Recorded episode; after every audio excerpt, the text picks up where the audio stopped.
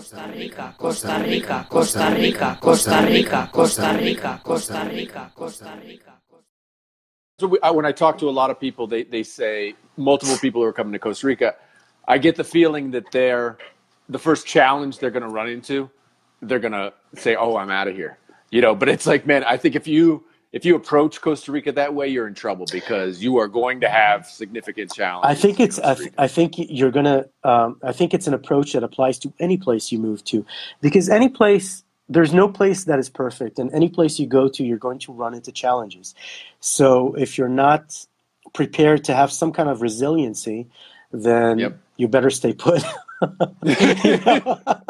you have- Actually, that kind of goes. It kind of goes for everything, right? It kind of goes Yeah. if you're starting your own business. If you are not willing to jump over and go through walls uh, that are going to be put in your way, and they will be put in your way, you're never going to make it, right? I mean, that's kind of the way it is. Yeah, you have to you have to be uh, resilient to these kind of things, and uh, so to that end, I'm really happy that my back was against the wall and I had to develop my business. The first year and a half was very challenging because I, you know, I had no idea what I was going to do.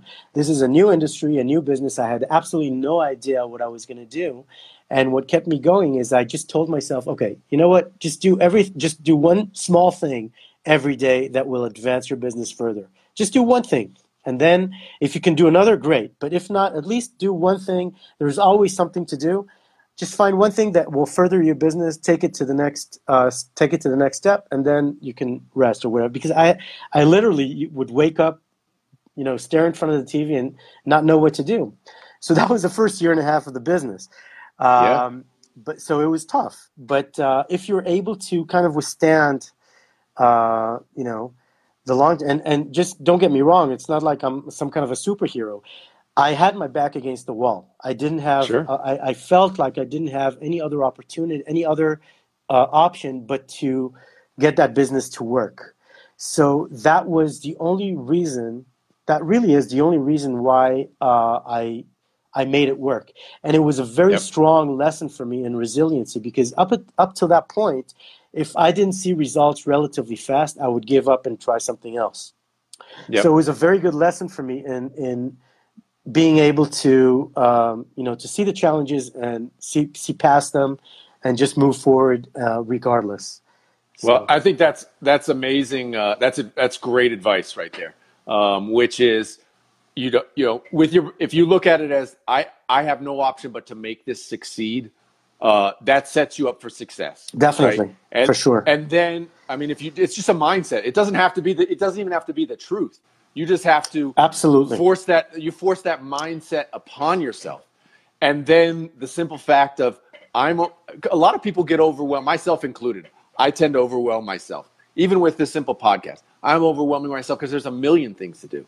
But that advice of today, I'm going to do one thing that's going to move me forward. And when I do that one thing, maybe I still got time. Maybe I do another. Exactly. And I do another. Exactly. But that you you decide I'm going to do one. I'm going to take step forward. I'm going to do this, and uh, you know that get that those two actions just set you up. That's exactly that's exactly the- right. the- when you're overwhelmed and you have a zillion things to do, just try to prioritize and do thing one. Just do everything one by one, and just kind of break it down and and not don't get you know. I also get overwhelmed. I have you know. Of course. There are days when, when, I, impossible not to. when I'm just like, wow, I'm on a on the brink of a men, of a, of a meltdown. But uh, you try to prioritize, see what's the most important thing, and do Yep. that one thing. And if you have time, go to the next thing, and just you Yep. know, you're only human. Yep. Great advice, man.